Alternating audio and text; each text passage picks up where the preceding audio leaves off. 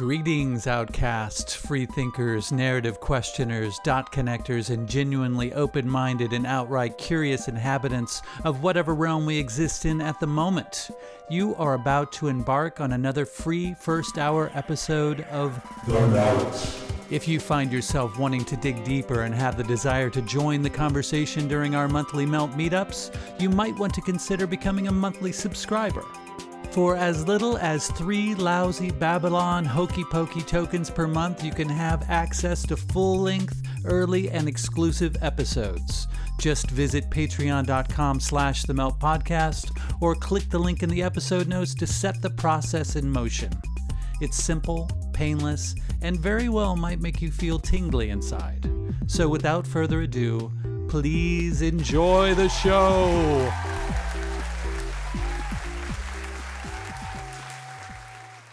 This is Hunter Muse. And this is Chris Snipes. And you are listening to The Melt.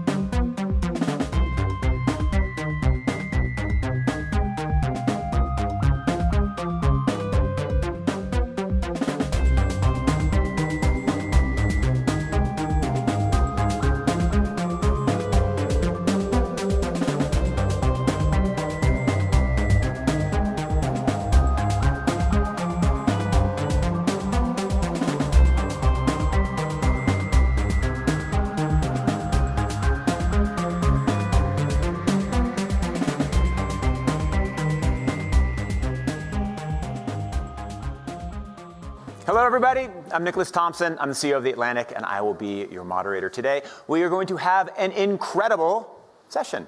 Star of the show is Nita Farahany. She is a futurist and legal ethicist at Duke, and she's so smart and so interesting. You're going to learn a ton. This is how it's going to work. We're going to watch a short video.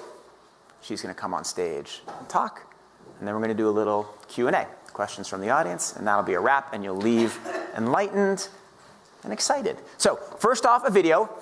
It's going to make you see the future and understand a wonderful future where we can use brainwaves to fight crime, be more productive, and find love. Let's roll. You're in the zone. Even you can't believe how productive you've been. Your memo is finished, your inbox is under control, and you're feeling sharper than you have in a decade. Sensing your joy, your playlist shifts to your favorite song, sending chills up your spine as the music begins to play. You glance at the program running in the background on your computer screen and notice a now familiar sight that appears whenever you're overloaded with pleasure, your theta brainwave activity decreasing in the temporal regions of your brain. You mentally move the cursor to the left and scroll through your brain data over the past few hours. You can see your stress levels rising as the deadline to finish your memo approached, causing a peak in your beta brainwave activity right before an alert popped up telling you to take a brain break. But what's that unusual change in your brain activity when you're asleep? It started earlier in the month. You send a text message to your doctor with a mental swipe of your cursor. Could you take a quick look at my brain data? Anything to worry about? Your mind starts to wander to the new colleague on your team, whom you know you shouldn't be daydreaming about, given the policy against intra-office romance. But you can't help fantasizing just a little. But then you start to worry that your boss will notice your amorous feelings when she checks your brain activity and shift your attention back to the present.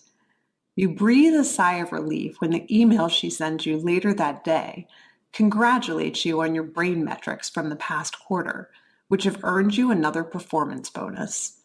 You head home jamming to the music, with your work-issued brain-sensing earbuds still in. When you arrive at work the next day, a somber cloud has fallen over the office. Along with emails, text messages, and GPS location data, the government has subpoenaed employees' brainwave data from the past year. They have compelling evidence that one of your coworkers has committed massive wire fraud. Now they're looking for his co-conspirators. You discover they are looking for synchronized brain activity between your coworker and the people he has been working with. While you know you're innocent of any crime, you've been secretly working with him on a new startup venture. Shaking, you remove your earbuds. What do you think? Is it a future you're ready for? You may be surprised to learn that it's a future that has already arrived.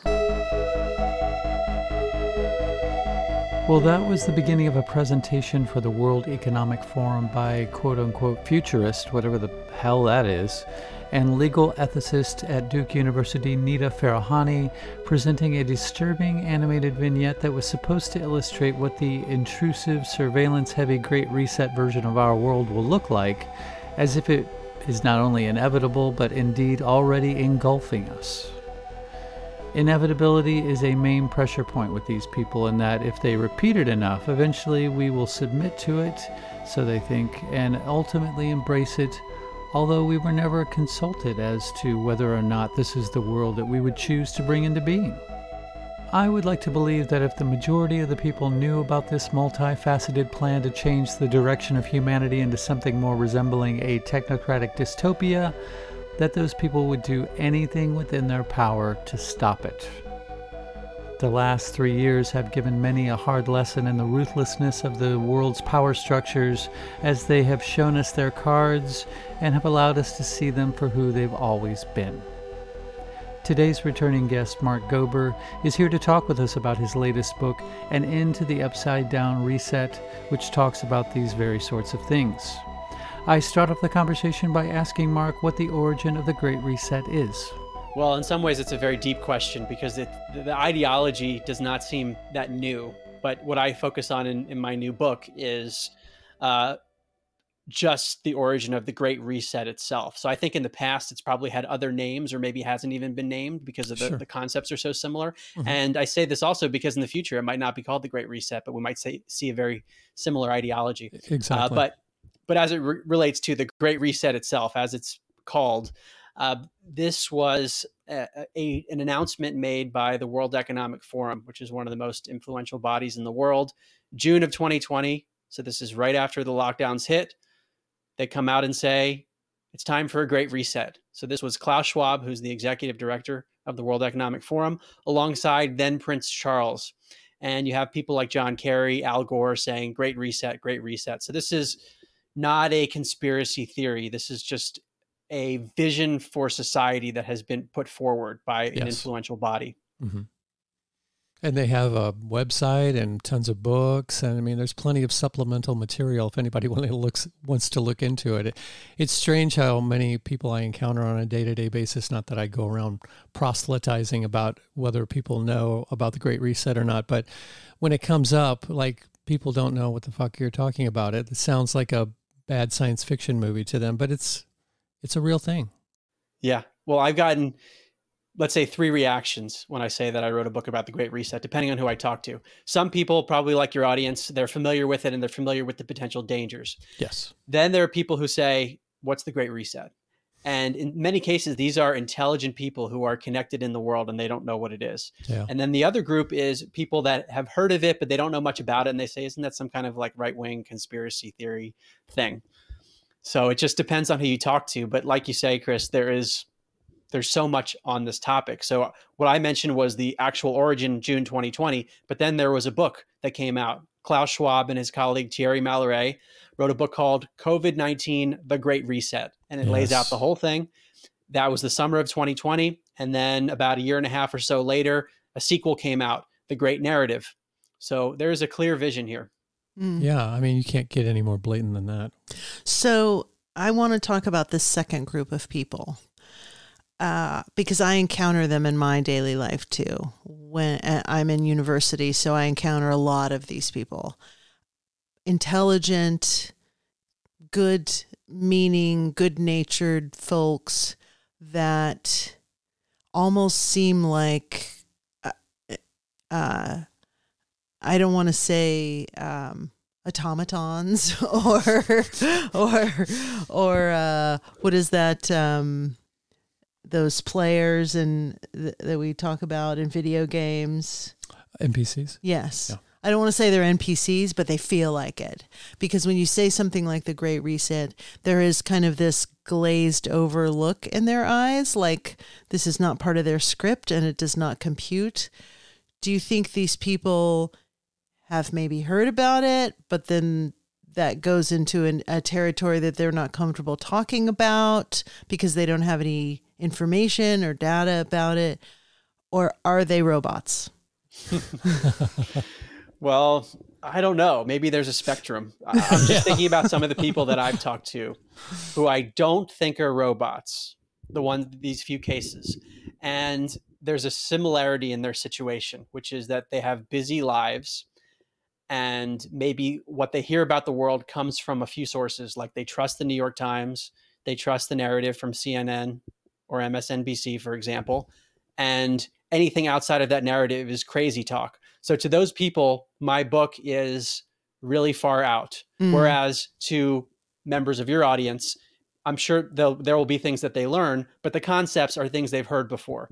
And I think what you're getting at, Hunter, is really fundamental. It's something I think about a lot, which is like there's this whole world of people who question the narrative and take that effort. It takes energy to do that, to basically say, is the world the way I'm being told it is? And then once you get into that world, there's lots of different rabbit holes you can go down and you discuss them on your show. But if you don't make that initial effort, which a lot of people don't, then all of this other stuff sounds completely crazy.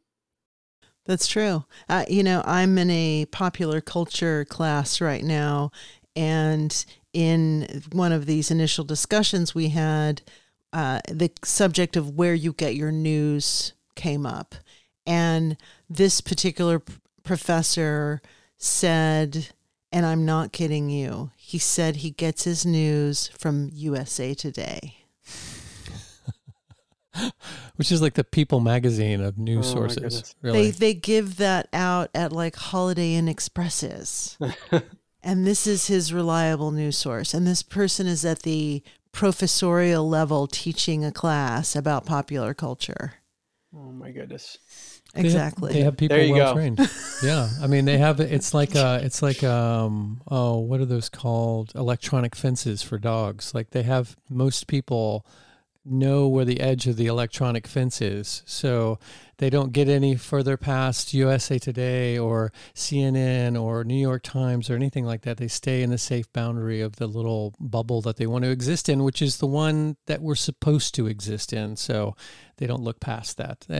And they've done a really good job in the last 3 years of stigmatizing, as we've talked about before, the words conspiracy theorist, which conveniently covers anybody who goes anywhere out of that comfortable little bubble, right? Mm-hmm. Yeah. And there are other terms that people use, right-wing, bigot, racist, Hitler, and you can just throw those terms out seemingly anytime you want to demean someone. Yes. And it's amazing to see who gets called those things when they have a history sometimes of being very liberal. Yeah, and it seems like the biggest effect of that, all of that name calling, is none of those names really mean anything. They've totally lost their charge. Like when I hear somebody call somebody else a fascist, like that doesn't mean anything. That just means somebody, I immediately go, somebody is highly misinformed. I don't go, oh my God, how are they a fascist? You know, it's ridiculous. Yes, well, but that's what you say, Chris. And there are others who will listen to that and say, wow, that person is a fascist. Yeah, exactly. Well, it's charged for the deliverer, but it's not as charged for the person that's being foisted on. Because I think the people in our realm, I mean, luckily I haven't been, not that I would care, I haven't been called a racist or a bigot, but conspiracy theorist is a word or a terminology that's been bandied about just in terms of geoengineering and that whole discussion. So I think now geoengineering has become mainstream, and ABC News is doing pieces about it, and it's been on C-SPAN, and there's been lots of discussions about it. And Harvard's even teaching a class in geoengineering now. So now people are like, you can have that discussion a little bit And it's one of these things where it's like, well, it's good for us. This is something that's actually good for us. It's like GMOs. Like GMOs are good for us. And I remember when that discussion started, I said, the first thing I said is, well, if a GMO was good for us, then every company in the world would be advertising that they were using GMOs. It's the fact they don't want to do labeling that should be your red flag. Yeah. So I think that's the thing that's interesting about Schwab and the WEF is that they've gotten to the point now where they're so willing to just expose their agenda. That should be the concern. Right, because it's always cloaked in compassion. Yes. Whatever the proposed agenda is, they make it out to be something that's really nice. And if you don't support it, then you must not be a compassionate person. Mm-hmm. You must not be thoughtful. So it's like you can say anything you want and say this is going to end up being good. There's so many things happening in society that are being promoted as positive when if you just think for 5 seconds about it, it's actually not going to be. But to do that, to take the energy to think about it in the way we're discussing requires also a recognition of deception and a recognition that some people do not have a positive intent, or that maybe their discernment might not be so good where they think they're doing something positive, but it's not going to have a positive effect. So it's like the split in society seems to be along this line at the most general level. Well, and if you've done any degree of research about military conflict and the United States government and their part in military conflict, you see that these are nefarious people who have done really terrible things historically. You know, I wonder about Schwab, and I think, does he want us to eat bugs because he's a reptile and reptiles like bugs? Ask David Icke. Yeah. It's very strange, the whole movement. I don't know. I mean, it feels like the world's just going crazy. And the Great Reset, because it's so comprehensive, seems to include all of the elements of the ways in which society is going crazy. Mm-hmm. Indeed. Well, what is the, I mean, I was curious about, World Economic Forum really didn't register on my radar much at all. I didn't hear much about it. I didn't pay attention to its workings or what its motivations are until obviously the last 3 years. What are the origins of the World Economic Forum? Well, it was founded in the early 1970s, and there are people who have gone into this deeper than I have, but apparently Klaus Schwab, who was the founder, mm-hmm. was heavily influenced by Henry Kissinger. So there's kind of this general, if you want to call it New World Order type of ideology that he was clearly exposed to. Yeah. But I echo what you just said, Chris, because I heard about Davos a lot when I was in Silicon Valley and working in the business world. And I have known people that have gone to the annual event, which is the World Economic Forum's event. And it's usually in January, mm-hmm. where the world leaders get together. These are politicians, people in the business world, people who are influential. Mm-hmm. And the general vibe I had always heard about it was that this is just a very prestigious event. Nothing nefarious, that this is a place where world leaders are going to mm-hmm. try to help the planet. And so it's like, if you got to go, it's a big deal. But it just never registered for me. But I also wasn't thinking the way that I do now. But if I was thinking that way, then I know a lot of other people around me probably think about the World Economic Forum that way too, of mm-hmm. just, this is influential people getting together. It's nothing negative. Well, and basically anyone can go there. It's just like $250,000 is kind of like the base to get in the door. So I think it's what you're saying. It's basically designed not for the common man. It's designed for people who have some degree of influence either in their community or in their field, whatever that may be. So you have to think, if it's not for the common man, then maybe the common man is not really being considered because they're not in the room for that conversation. Yeah. Yeah, totally. It's an elitist mentality and in some cases, I don't think it's always nefarious. It's I have done well for myself in the world and therefore I had this obligation to do good things, but they might just be so out of touch in many cases where the things they're putting forward are not in touch with the general public. And I'm just trying to think back to when I heard about the World Economic Forum in Davos, and it's just I have a different perspective on it than I do today. Oh yeah. For sure. Well, if you had to prescribe an ideological stance for the World Economic Forum, how would you describe that? I mean, is there one or? Yeah, I mean, it's multifaceted. The ideology that I talk about in my new book, which I think parallels the Great Reset and a lot of the World Economic Forum stuff, even though someone could probably debate points here and there, is leftism is the ideology. And so leftism, I know when I'm learning more and more, is a triggering word for people. Sometimes if you say that word, like people don't want to talk at all just for saying the word, and they don't even know what I mean by that. So are these lefties or people on the right, conservatives that don't want to talk about it? Conservatives are happy to talk about it usually. Okay, yeah, okay, like, that's what I figured. Non-conservatives get very upset. I was surprised by that. That is one thing I've heard from people.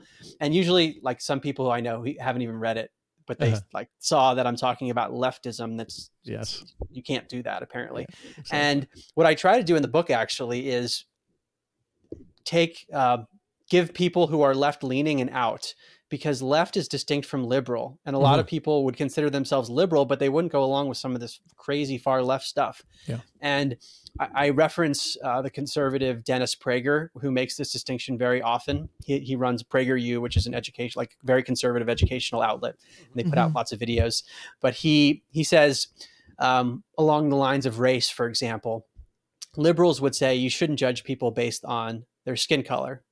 You shouldn't judge people based on superficial qualities.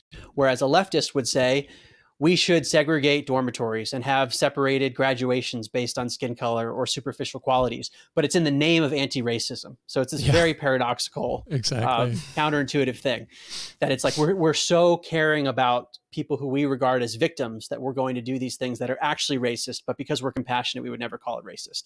That's leftism. But then also with regard to things like economics and politics, very much what I would call like authoritarian, anti-capitalistic. They want centralized power, government's there to help. So that kind of a mindset, whereas liberals might be more pro-government than a conservative or libertarian, but they're not going to be as socialistic as a leftist, for example. So if you look at what the Great Reset's all about, they're very into things like justice and inequity. They want the return of big government.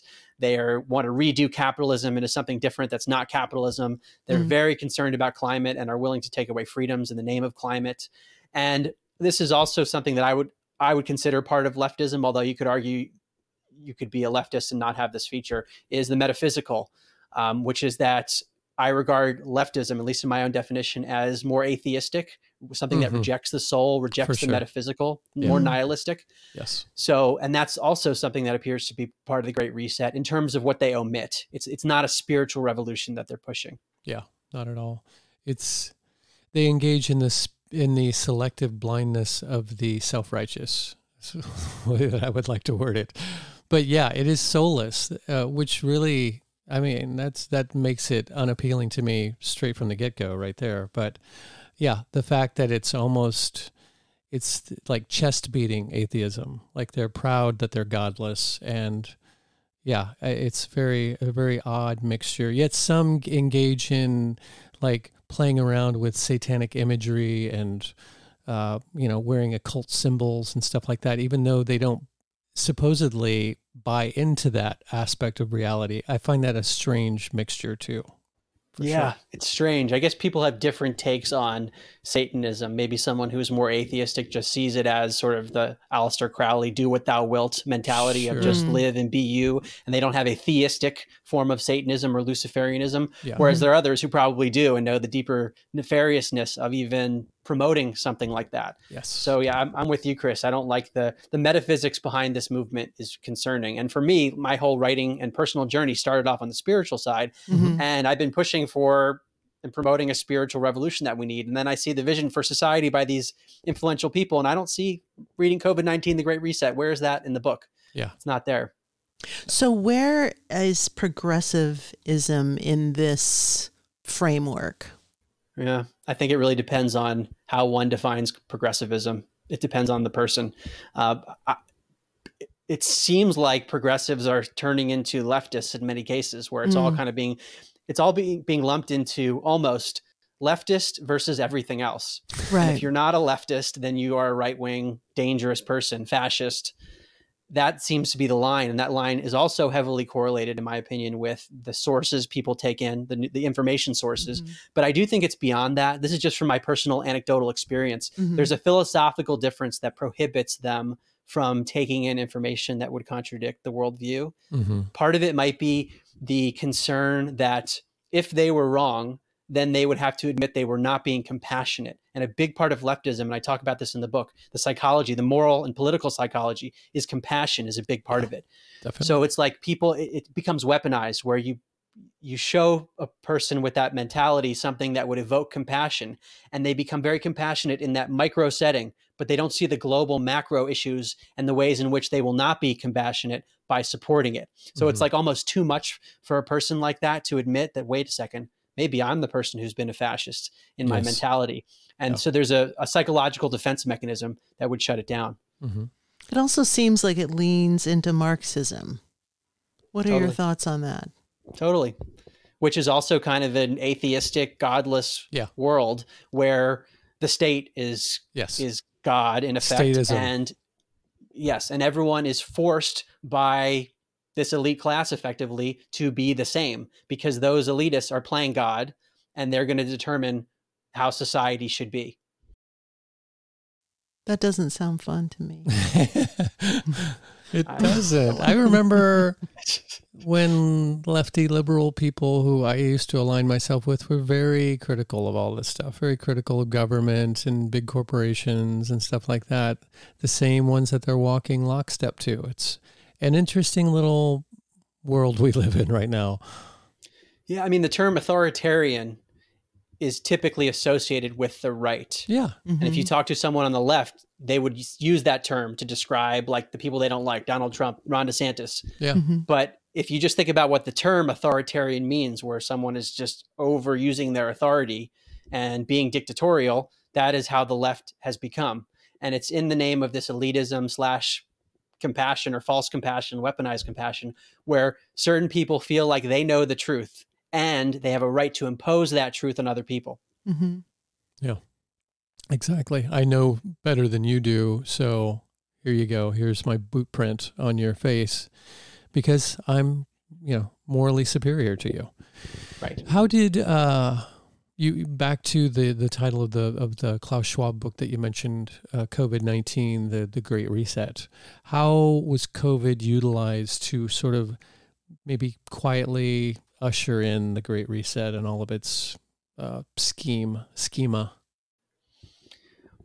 My impression from not only the book, but there are also lots of articles by the World Economic Forum and lots of talks that people put out. So my overall impression is that COVID presented an opportunity to implement ideals that have been there for a while. It's like, now we can reset the world. And Dr. Naomi Wolf, who wrote a book called The Bodies of Others, she's been very critical of the vaccine and has been involved in analyzing Pfizer's documents that the courts said you have to release, but Pfizer and the FDA wanted to hide for 75 years. Right. So she used to be a liberal and has been demeaned. But in any event, she wrote this book called The Bodies of Others.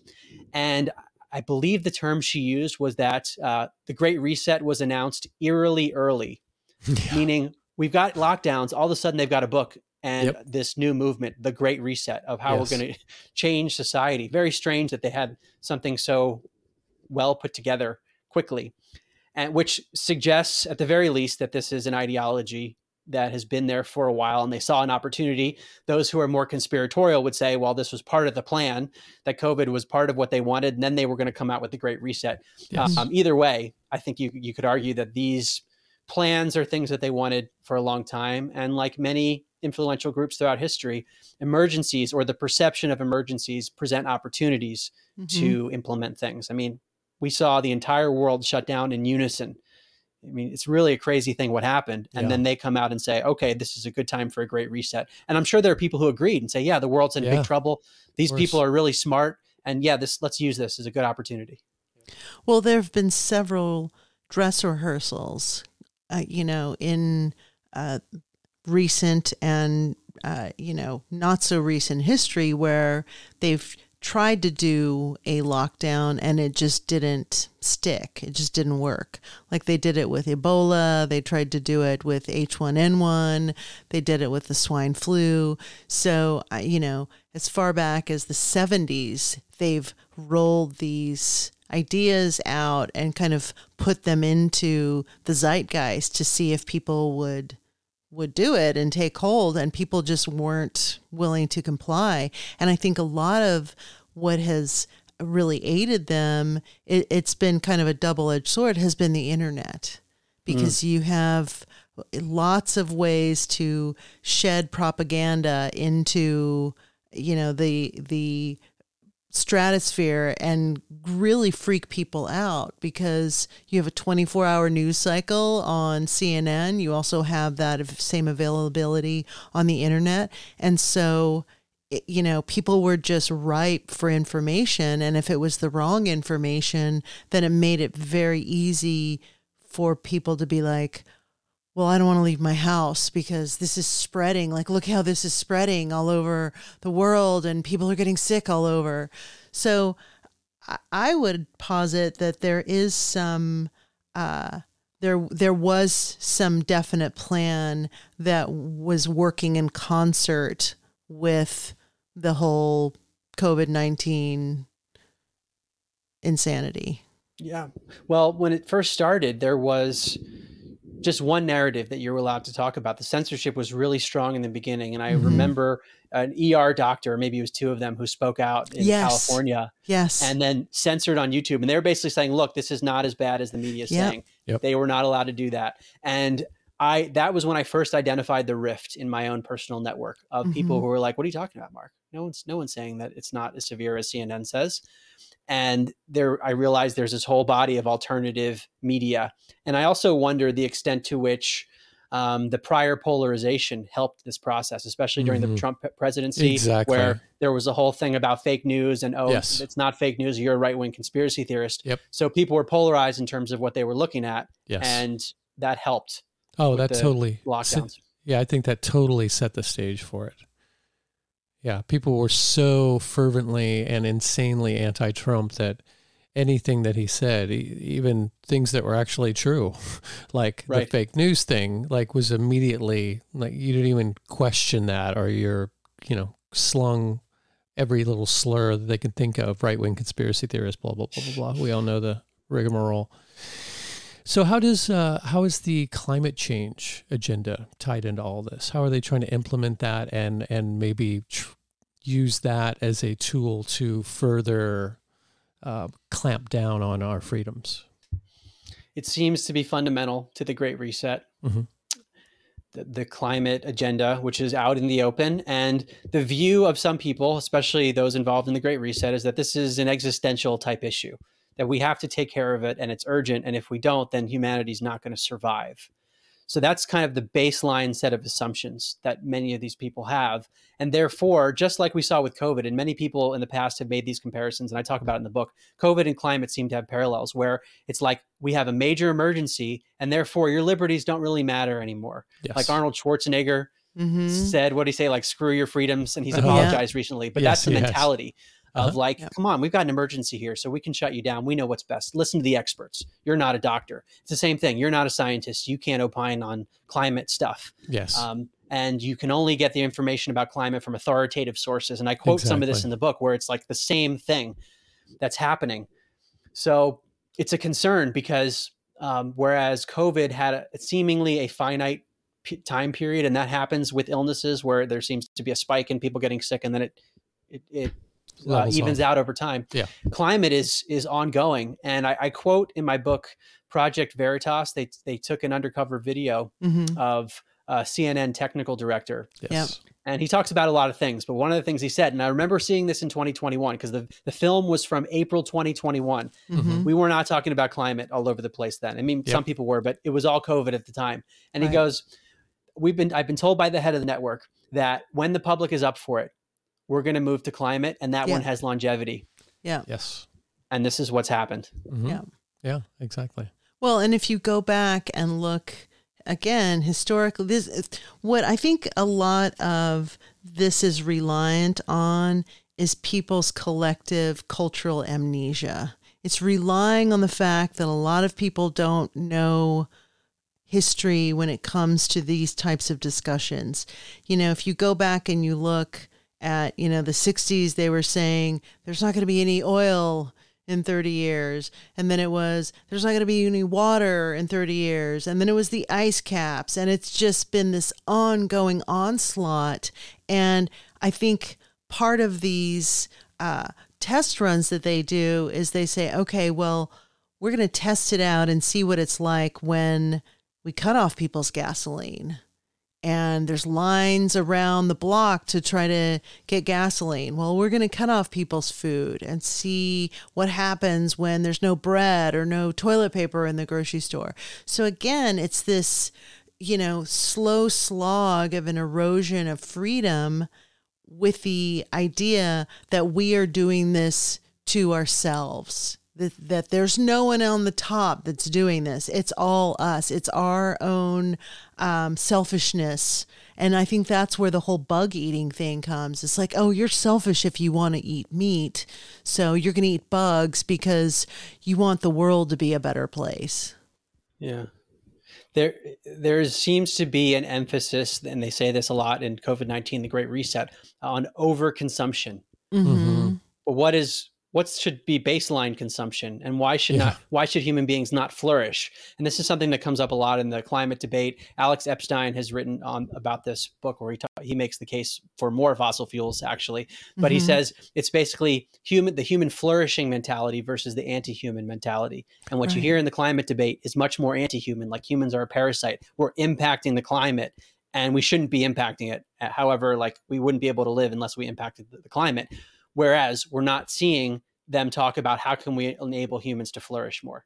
Yes, exactly. I remember one summer when I lived in St. Louis and there was like pollution warnings going out. They were telling people that for this weekend, you're not allowed to barbecue outside because of the pollution. It's like, wait, Monsanto is 10 miles away from here. How about we shut them down? I bet they're producing a lot more pollution than fucking barbecues are. Like, it was just so ridiculous. But again, trying to put the burden on the citizen, the average person, and not the corporations who all of this is the fault of anyway. I mean, whatever the climate situation is, if anybody is affecting it, it's huge factories. It's not people barbecuing in their backyards. Yeah. Yeah. I mean, the hypocrisy is unbelievable. We saw it very clearly with the crash in Ohio, which did tremendous environmental damage. And we didn't hear that much talk about it relative to the damage being done. And yet you would expect, if people cared so much about the environment, that you'd hear a lot more. Yes, exactly. You know, I am always, the head scratcher for me is things like Operation Popeye that happened during the Vietnam War, and this mass spraying, chemtrailing, geoengineering that they were doing in the war to extend monsoon season. And the other versions of this where people are blaming, you know, it's El Nino, it's this weather event, and not talking about the government intervening in weather worldwide. So I think this is where the climate situation gets very concerning and confusing to me, because if you look up, you can see nonstop spraying, and then suddenly cloud cover, and then suddenly rain or drops in temperature. No one in the leftist world is looking at that and saying, oh, wow, maybe that has something to do with it. Maybe HAARP has something to do with it. Maybe there's trillions of dollars that are being invested in weather modification. Maybe we should stop fucking with the weather and stop trying to cover the sun and just let the earth have its own natural cycles. Why do you think that there is such a chasm of reality when it comes to that? Is it just because people are looking down at their phones and they're not acknowledging that? I mean, what's your take? I think part of it is that what you just described is too hard for many people to believe. It's just not, because if that were true, then how many other beliefs would they have to rethink? Yeah. Right. Their whole worldview would change, because it means that there is a level of conspiracy and secrecy on this planet that's like very uncomfortable to think about. And it's also dark. And a lot of people, it's like a spiritual bypass. Too dark. Mm-hmm. I don't want to look at it. I just want love and light. And then I think there's also this is just my guess, that there's a psychological hit that people get mm-hmm. from getting to exert their compassion mm-hmm. and say, look, these humans are so uncompassionate. They don't care about nature. They're impacting the planet. And I'm going to be the compassionate one to save the day. So they get to be a hero in a sense. Exactly. Yeah. Yeah. That's when I look at the electronic car and you see, people driving around in their Prius and they're feeling like they're doing something, but they don't think about the mine, the cadmium mine, where that came from. They don't think about the child labor that's involved in that. They don't put the pieces together of if you're driving an electronic car, where you're getting the electricity, what the impact of the battery is to the environment. So again, there just seems to be these massive disconnects, folks on their iPhones tweeting about, wokeness, and they're not thinking to themselves, oh, this phone I'm on was made by child labor. Right. Well, how disturbing would it be for them to think that, though, as someone who they would say, well, I'm so compassionate, and then they realize, wait, I'm not being compassionate. There's this incentive to just block it out, keep the blinders on. Yes, exactly. Well, what was the driving factor, just to backstep a little bit, for you feeling strongly about all of this, the Great Reset, to actually sit down and write a book about it? Yeah, well, when we talked last fall, I had not started writing a book. I mean, I'm always researching things, but I didn't have a plan to write a book on this topic. Mm-hmm. Maybe the seeds were there, I guess, the information, but it hadn't congealed.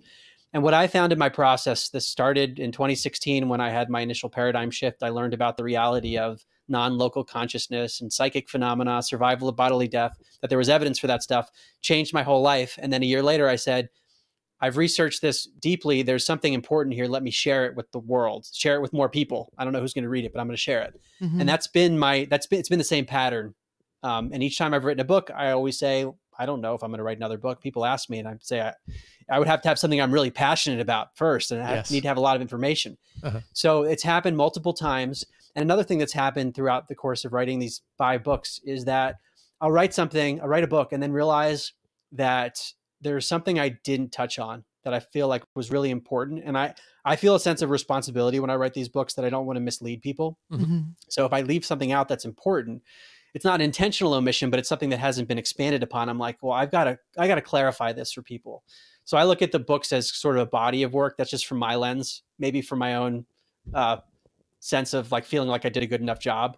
And my previous 4 books were not sociological. Mm. They touched on the direction of society, but not in the way that this book does. Mm-hmm. I hadn't touched on the climate issue barely at all. I mean, I mentioned it in Liberty a little bit in the context of the CNN clip, but it was not a big issue. I hadn't talked about the sociocultural stuff and some of this justice, equity movement. Mm-hmm. And then there were other issues that I had that I wanted to bring into it. And the Great Reset is the amalgamation of all that stuff. So the pieces fit together. And I was like, I should write a book about this because a lot of people don't know about the Great Reset. And I don't think a lot of people are aware of some of the dangers of these things that sound good on the surface. Mm-hmm. And this is another thing, Chris, that I think drove me to write it. My first 2 books, from my lens, have attracted a certain type of audience. So the first one is about the idea that consciousness doesn't come from the brain, an end to upside down thinking. Second book is an end to upside down living, which is essentially about spiritual awakening and how you can set a compass for living based on that worldview. And a lot of people who I think were drawn to those books, I found that I was disagreeing with them strongly when 2020 hit. I'm like, wait a second, what is going on here? Because I share a worldview with these people, but I don't. So is something wrong with my metaphysics, or is it just that we agree on certain things and disagree on other things? And I'm still mind boggled by this whole phenomenon. I'm sure you are too, that you could agree really strongly on certain topics, but not others. And what I realize is that there is this issue of good people with really good intentions who might not see the full picture, and they might end up supporting things that are actually harmful. So the subtitle of this book, it's called An End to the Upside-Down Reset. subtitle, The Leftist Vision for Society Under the Great Reset and How It Can Fool Caring People into Supporting Harmful Causes. And that was something I felt like had not been covered as adequately in the other books. So for all those reasons, I said, I've got to do it. And then once I make that decision, it's rapid fire. What do you attribute, I still question this, attribute so many people being swayed by this narrative, the COVID narrative, and then gracefully going into the Great Reset narrative, whether they know it or not, being swayed by this seemingly seamless propaganda campaign. Do you think it's campaign? I don't know why. Campaign. I'm Italian all of a sudden. Let me reword that question. What do you attribute? Many people who I thought were rebels were authority questioners who, would probably march in a Occupy Wall Street protest. Suddenly seem to believe everything. First of all, that was on corporate news, corporate mainstream news. Seem to unquestioningly take the advice of big pharma corporations and whatever they had to dole out. Sure, I'll take it, blah, blah, blah. And seemingly believed everything that politicians were telling them. Well, Trump, no, not so much. Biden, every single syllable, even the syllables he hasn't uttered yet, they're up for it. What do you attribute that huge, seemingly huge blind spot that seems to be present that caused these people to just lapse into complacency? I mean, do you trace that back to the propaganda or occult forces, or what the hell is happening here, or a combination of all the above? Feels like a combination. I mean, it feels like mind control to me. Yeah. In terms of the way the results have panned out, that it's such strong programming that people seem to be unable to get away from. I mean, we're seeing some people move away, but what I've found is that there's more polarization in some cases now that more information has come out, because the people who believed that there was some kind of conspiracy or concealment of information, now those people are getting validation and they're saying, see, I was right. Yeah. So they're feeling even more strongly about their beliefs. And then the other people who don't want to go down that route are still stuck in the other paradigm. So they're more strongly pushing against these people who are more strongly pushing the fact that there was concealment, which is driving the polarization. But your question, Chris, is really important. Like, why are people unable to see through it? Mm-hmm. Especially the ones that seem to be the best at seeing through things. Yeah. Yeah. That's the troubling part. They really trust certain authorities. Yeah. I mean, the New York Times is one good example. I mean, that is the gold standard for a lot of really smart people. Mm-hmm. If it's in the New York Times, then that's real. Like they wouldn't lead us astray. No. They wouldn't omit things intentionally. Mm-hmm. I mean, some people are like that with CNN too. So it would be a paradigm shift to accept these things. And what I found over and over again, because my books tend to challenge paradigms, is that there are some people who are simply unwilling to go down any paradigm shift. They just are comfortable with their life. And the story I've often told is my buddy, when I wrote my first book and I showed him all the scientific evidence for the afterlife and stuff. And he said, Mark, you might be right about this, but my life is good as is, and I don't want to rock the boat. So I'm not going to go in this direction. I also think it's overwhelming, as you were saying before. I think that, I just recently did a presentation about, geoengineering and weather modification. And I did a ton of research about it. And there have been articles in the New York Times, in The Atlantic, in, Esquire, in some really, really great magazines and great newspapers, and, in Science, and I think the thing that what a lot of these folks that are doing this stuff rely on, again, is this collective amnesia. If we just throw this in so much information at you, there's definitely going to be stuff that slips through the cracks. So the onus is on the average person in the public and not on these predators, because they can say, well, we told you. Mm-hmm. We told you this stuff and you just ignored it. So we, our karma's clean because we let you know what we were doing and you didn't really say anything about it. So clearly you're not really interested in the solution. So I would just think that there is a level of mind control, like you're saying, and it seems like it's like constant trauma. It's being traumatized over and over and over again, where you just get to this point where you become maybe desensitized to what's happening because there's so much being thrown at you. Do you think that there's some of that that's happening? Because I do believe that there is a collective unconscious where we are all connected and we're all feeling something's going on. It's just, how much can I focus on in the day? Yeah, I do think that's a part of it. And some people just want to blog out the news altogether. They'll see the headlines on their iPhone that Apple News selects for them. Yes. And that's their view of the world. So really, in order to figure out what's going on in the world, it requires being a detective to some degree. Mm-hmm. So I agree with you, Hunter. If you look at a lot of mainstream sources, you can find evidence for all this stuff that others would call conspiracy. They've written articles, but it's just in a sea of other things that you would have to pick it out. So another reason, back to your question, Chris, of why I wanted to write this book, and all of my books really are similar in this way, is that I wanted to put the pieces together all in one place. Yes. Of these ideas that are disparate. But if you put it all together, wow, there's a narrative here. And if you haven't been following it, it would sound radical, mm-hmm. but it's there. Yeah. And that's what I like about your books too, is that you are excellent at pulling a lot of things together and putting a nice, neat little bow on it.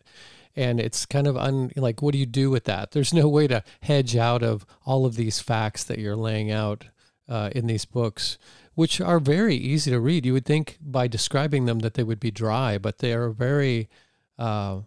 There's a lot of life in them, and they're fun to read, and they're very, very informative. So yeah, I think you do a great job with that. I think I could, hand that one of your books over to somebody who maybe I wouldn't ever directly have a conversation out of the blue about something like that and go, hey, since you brought that up, check this out.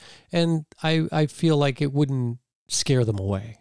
Thank you. That was one of my hopes, actually, is that people who already kind of see through things would have friends who might be on the fence. They might not be extreme leftists, mm-hmm. and they would be open to something.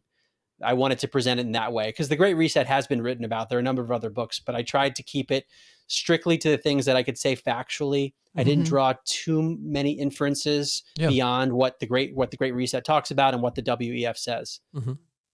Are you still in the San Francisco area? No, I actually moved out during the lockdown period. I had left my job right before the lockdown, so that was very synchronistic. Mm-hmm. So I am nomadic at the moment. I don't know where I'm going to be full time. The reason I was asking is San Francisco has been in the news recently. They closed the Whole Foods in San Francisco because there's so much crime happening there. And I found it interesting because the mayor of San Francisco, who was really pushing during, the whole Black Lives Matter debacle, really pushing to defund the police. And then she went in, at a press conference and said, I've been screaming for police and asking for police. So I think to some degree, what's happening, in these large pockets around the United States, in these big cities with tremendous amounts of homeless people, the fentanyl crisis that's going on right now, the drug rates are skyrocketing right now. I think this is part of the agenda of the Great Reset, because what it's doing is it's saying, if you live in these communities and you see this going on, you're saying, we need intervention. We need someone to come in and fix this. Exactly. So if someone like Schwab says he's got the answer, like whether it be cryptocurrency or Bitcoin or digital currency, something, housing for people that ends up being like an internment camp. I think there's people who are in these metropolitan areas that are like, yes, help us get out of this situation. Like a series of manufactured crises in order to make life generally, to lower the morale of society and just make people apathetic and go, what you know, that's hopeless. This, you know, so then Klaus and his boys come in, and his Yuval Harari and all the other soulless ghouls come in with their plan, and then it sounds like a really good idea compared to how shitty that they've made life at this up until this point, you know? Yeah. Yeah. The bar is set so low that a relative improvement might sound beneficial, but relative to where it should be, it's still horrible. Yeah. Yeah. Like a cubicle where I don't have any windows, but yet I get money from the government and free food. Huh. Free bugs. Free bugs, yes. Bug burgers. All the bugs you can eat. Right, and you're saving the climate. You get to be a hero. Exactly. In doing that. Exactly. I wish that I would have compiled a bunch of video clips to play during this interview, because I'm thinking of a lot of them right now, like the Nicole Kidman commercial of her eating the bugs. Have you ever seen that? Yes. Yeah. The Yuval Harari. But there's several soul-chilling sound bites of him out on the internet. My Lord. Are you familiar with much of his stuff? Oh, yes. I've seen his stuff. I mean, I think he's a smart guy, but he is painting a dystopia very clearly. And he's a close confidant of the World Economic Forum. And he's even said the idea that the human beings have a spirit or soul, that's over. Yeah. So this atheistic perspective that's being thrown on us.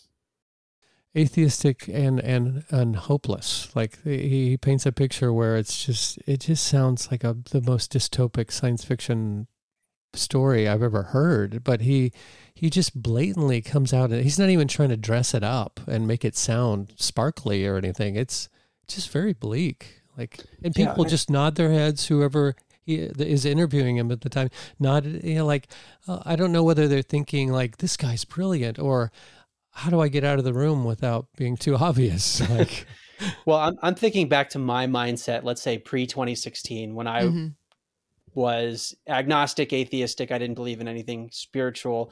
That kind of a mentality lends itself to the way Harari talks, because he's got that basic world, basic metaphysics. And from that, he views humans as hackable animals, for example, because we're just a sack of meat, basically. That's all it is. And there's no meaning. So we've got to control people. So I understand. I could probably trace the psychology back because I wasn't far from it. And that leads me to believe there are people who listen to him and do nod their heads and say, oh, yeah, we got to do this. And transhumanism and all that stuff, that's a really good thing. I think that having a spiritual perspective puts a different spin on all of this stuff. And you look at it from a higher perspective, from a higher lens, I think. Yeah. It's like, wait, actually, human beings do have a purpose. We're not here just to be like put in a cubicle. There's more for us to do, and like things that we need to be doing on a cosmic scale, which makes the things he says very disturbing. Exactly. No hopes of any inner happiness or striving to be a better person or anything like that. It's all based in the most banal materialism, reductionism than you could dream of. It's just. Yeah, it sounds creepy as shit to me. I don't want to have anything to do with it. So where do you think that this is going in terms of a political lens or a political sphere? Where do you think we are headed? If you had a crystal ball and you could say, okay, an election is coming up in a little bit over a year, this is who I think is going to win the presidency, and this is the direction I think we're going to go. Do you think that these bad actors are winning? Are they losing? Where are we at right now? I feel as though we are in the midst of the Great Reset. So I don't think this is a far out vision. Maybe as an ultimate goal, we haven't gotten to the final version, but we're in the midst of a Great Reset for sure. Like we're moving toward all the things that they're talking about. In terms of elections, that would be, in theory, if you had candidates with high integrity, a way to push back against a lot of these things. But I don't feel like I know enough about the way our election system actually works to know if it's possible for someone who's going to push back to make it into office, or if it will be rigged, right? If it will be rigged against those people. So that's a concern. But still, in the election process, a lot of truths can be released, because they're going to have to, the media is going to have to show certain candidates on TV. They're not going to be able to avoid it. I mean, I know with Trump, they really tried to, anytime he gives a talk, they'll show just 5-minute clips, and then they'll quickly move away because they don't want to hear him saying anything accurate. Yes, they don't want to show that. So I would imagine, like RFK Jr., he's probably going to drop some truth bombs or things that the media doesn't want people to consider. And that's probably a positive. And to the extent there are other people like him in the race, Vivek Ramaswamy, who wrote Woke Inc. and is very against a lot of what's happening. Yeah. He's saying some good things. So that the election cycle could be positive in that regard. At least fun to watch. Fun. Yeah. I think there's some characters involved for sure. And that's a good thing. And I think the more information that gets out, the better, because the number of people pushing the Great Reset seems to be very small relative to the global population. So it's sort of like, how much are people going to say no versus comply?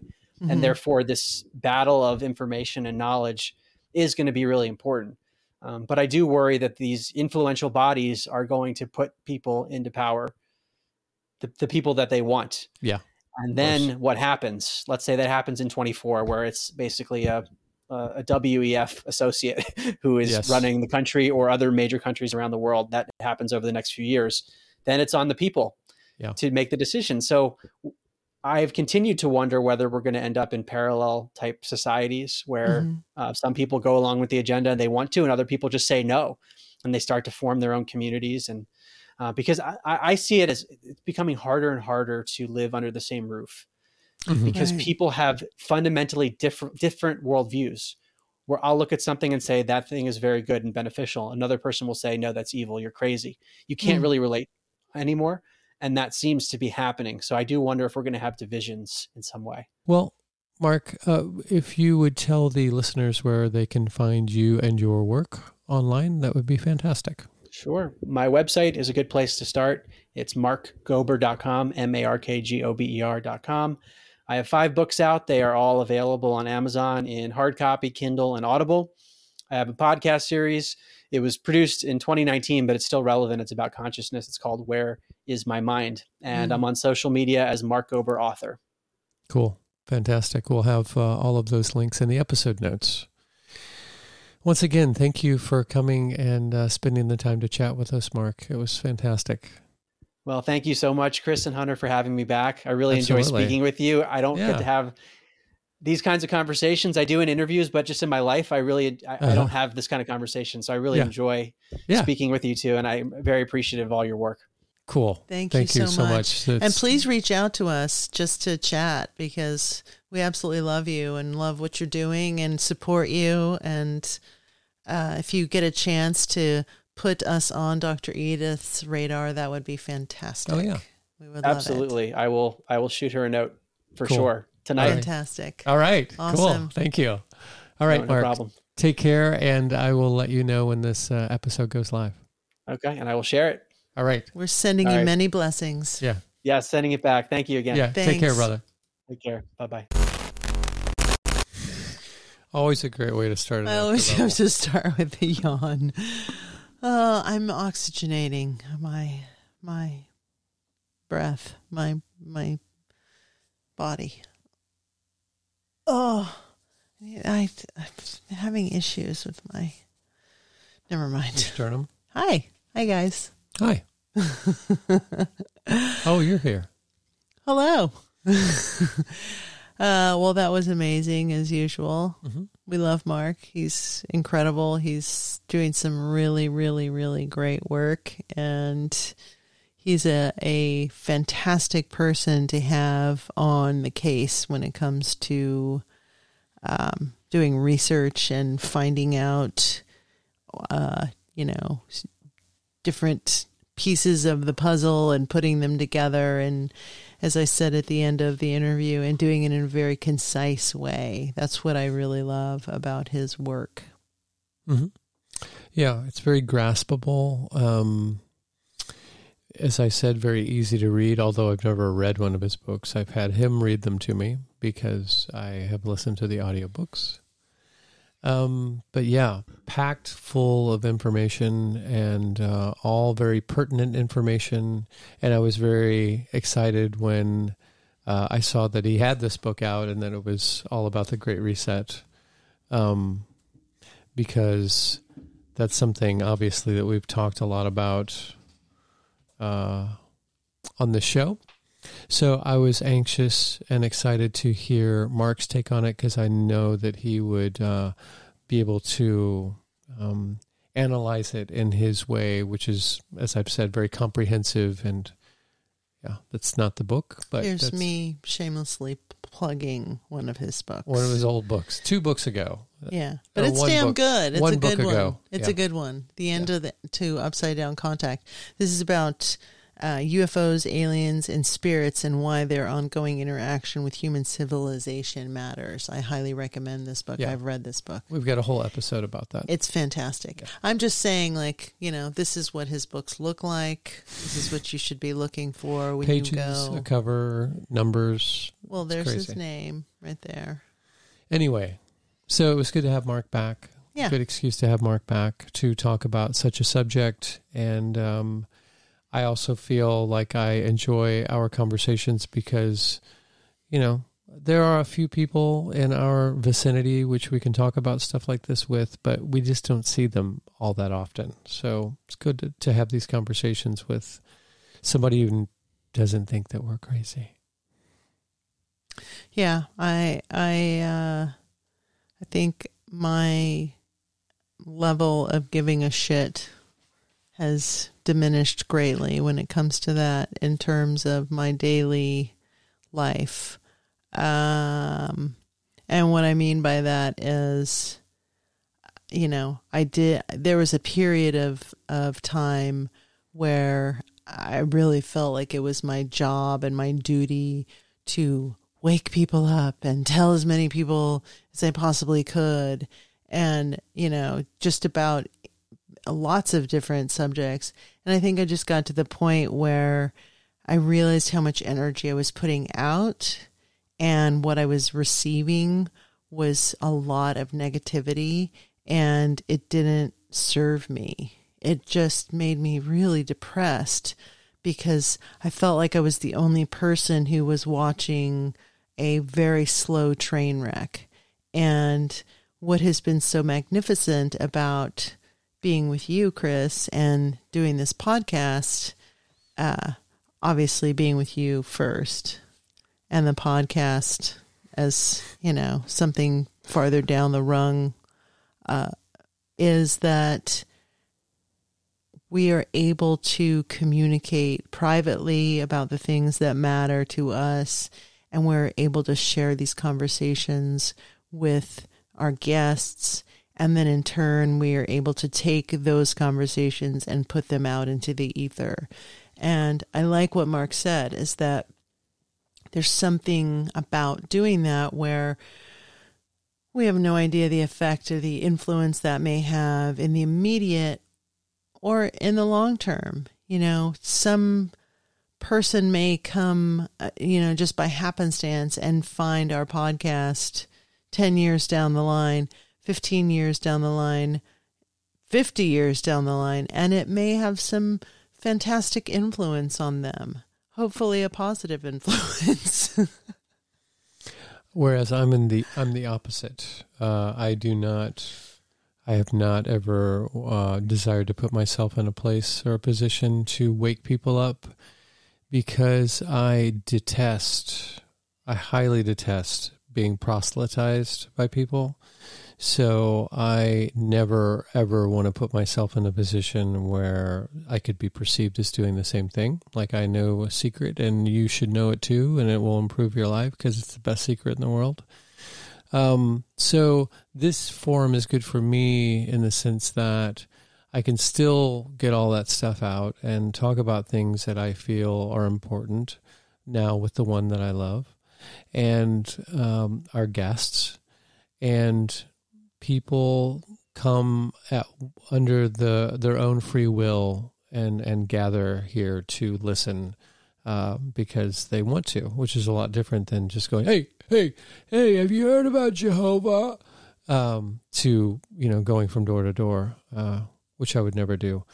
So, yes. So this is perfect for me. I get to talk about things that really matter with you and all the wonderful people that we have on.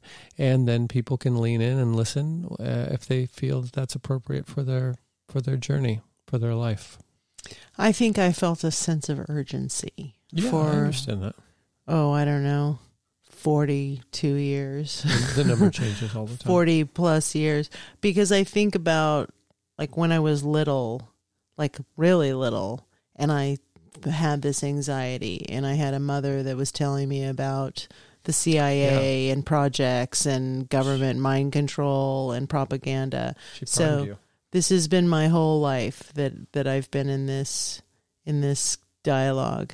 I think the urgency really got ramped up with Smith-Munt. I think that's when I started to say, like, hey, this is not, like, now this is really serious. This is really happening, on a greater scale, and it's only going to get worse.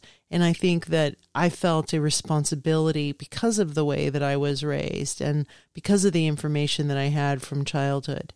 But there's some myth, and I always forget the name of the woman in the myth, where she has all this knowledge. She's given ultimate knowledge, but the snag is that no one believes her. Mm-hmm. Oh, Cassandra complex. Yes. Yeah. And I felt that my whole life. Like, I knew all this stuff, and it wasn't that no one believed me. It was very few people believed me. And what's amazing to me is that I see someone like Mark, and I think to myself, now this is the type of person who I would have seen in a bar 25 years ago, and he would have been having a drink with his friends, and it would have been after a day at a corporate job, and they would have been talking about, 401ks or whatever the thing that guys in the corporate world talk about. They would have been having that conversation, and there would have been no shred of conspiracy or underworld or undercurrent of anything other than very basic business type stuff. Mm-hmm. And so to see someone like him have this huge paradigm shift and his own awakening is massive, because it does give me hope that nothing is solidified, that people have the opportunity and the capability of changing, and it does have nothing to do with what I am doing with them directly. It can be a frequency and energy shift that's happening that they are picking up on. Could be the 100th monkey syndrome. Could be lots of different things. Mm-hmm. Yeah, I'm reminded of a story. It may not be appropriate to bring up at this particular time because it only reminds me of it in dynamic. But when my friend Jeff and I were driving from St. Charles to Arizona, I had a Beta video camera with me, and we kind of shot our on-road antics and would stop at junkyards and shoot footage and just having a blast and having fun. And I had 7 different colored hair, and we were dressed all wackily, and our car looked like a moving museum of oddities, and including my dog that was traveling with us. And, so anyway, we get to Arizona, lived there for a few months. I move on. Left the camera and the videotapes behind. Somebody who was a friend of the group of people that I met in Arizona and hung out with, they were really sweet and wonderful people. He was very straight-laced. I think as I was leaving, he was drifting into town, and I saw him. He seemed like a very, very wholesome person, a very nice, straight-laced guy, but very earnest, very, like, I could tell he was a good person, but he felt a little out of his element being around us because we were all kind of freaky and stuff like that. And then, I don't know how long it was after that, maybe 6 months after that, I received where I was, I think it was back at my parents' basement for the 17th time, a very heartfelt letter from this guy who wrote saying that he, after hanging out with all those people and watching all the videotapes that Jeff and I shot, it really moved him. It somehow exposed him to a different way of being, a different way of existing in the world. And he attributed it to opening his mind up. And then he decided to have his first LSD trip, and things just got more and more interesting for him in a very positive way. So it was interesting that he took the time to write this really heartfelt letter, you know, basically thanking me for leaving those little artifacts for him, because it then opened him up. I don't know. That's just what it made me think of.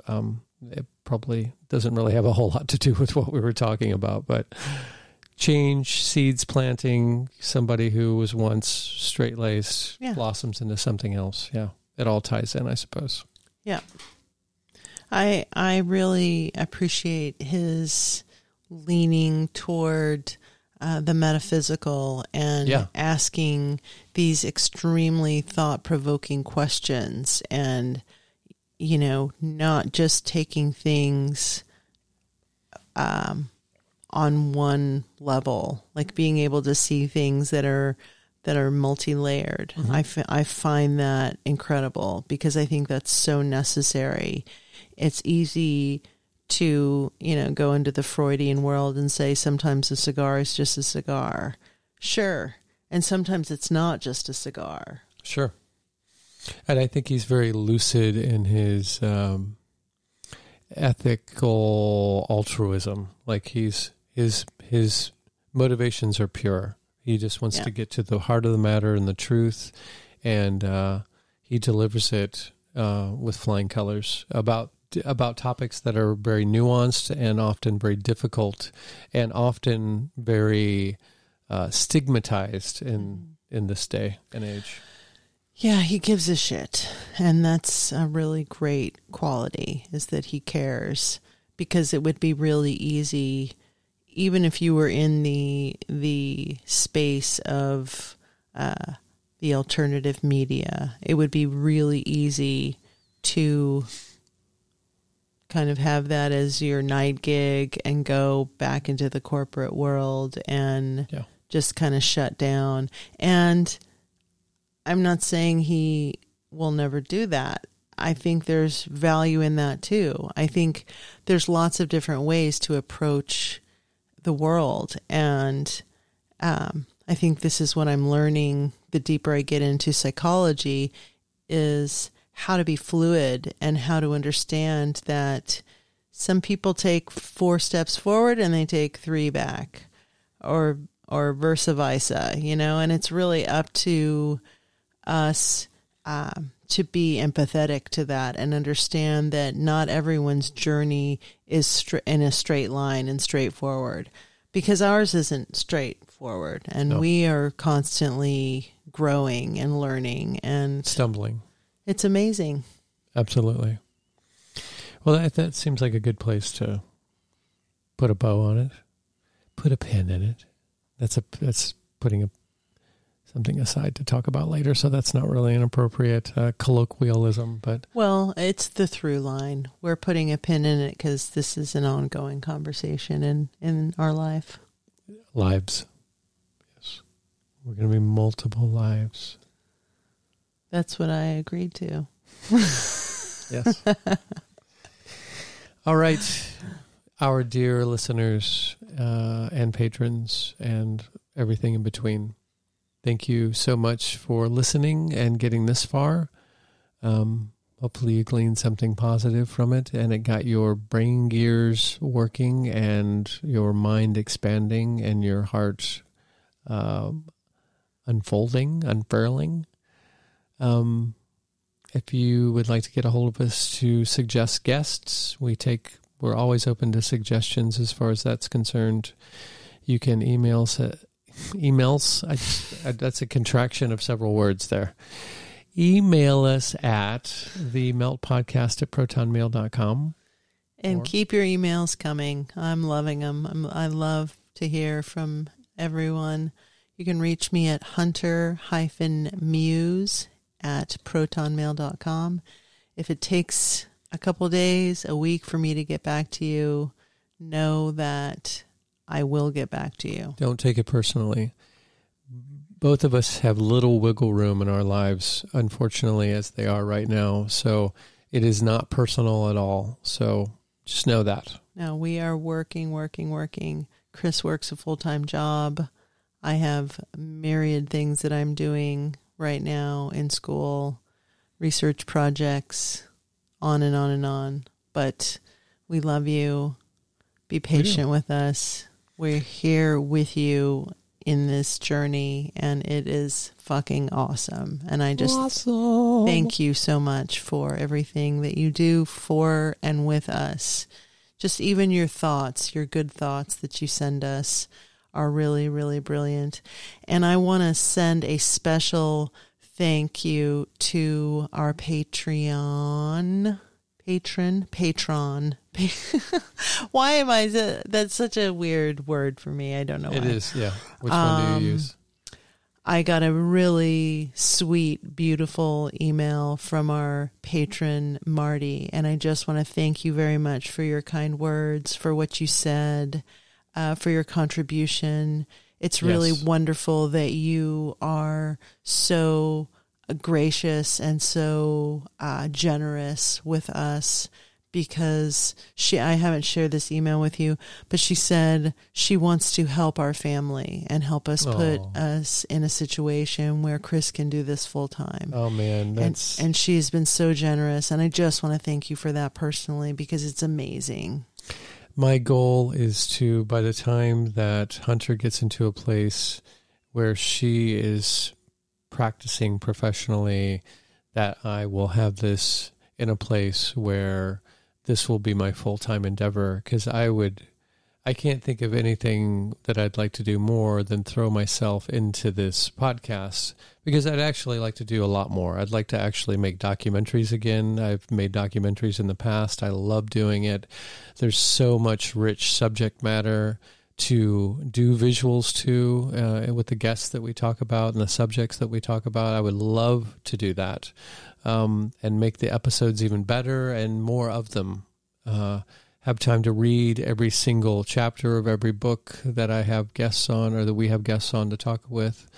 So yeah, I mean, that's where my intention is heading, and my goal is drawing me towards. So that's right. And people like Marty are helping us get there. For sure. So we thank you very much. We send you love and blessings. And stay tuned for more. Absolutely. Great, great stuff coming. Yep. You'll love it. Ta-ta. Meow. To hear the full-length version of this episode, get access to exclusive and early episodes, and participate in our monthly Zoom meetups for as little as $3 per month, just click the Patreon link in the episode notes or visit patreon.com/TheMeltPodcast. Contributing financially will help to make this podcast my full-time gig that I can devote more time to and allow me to create more content. Other ways of contributing would be giving us a favorable review or rating wherever you get your podcasts, subscribing to us on YouTube, spreading the word wherever you and your tribe congregate, or just by sending us your positive thoughts and intentions. In a quantumly intertwined and holographic multiverse, these also go a long way. Thank you.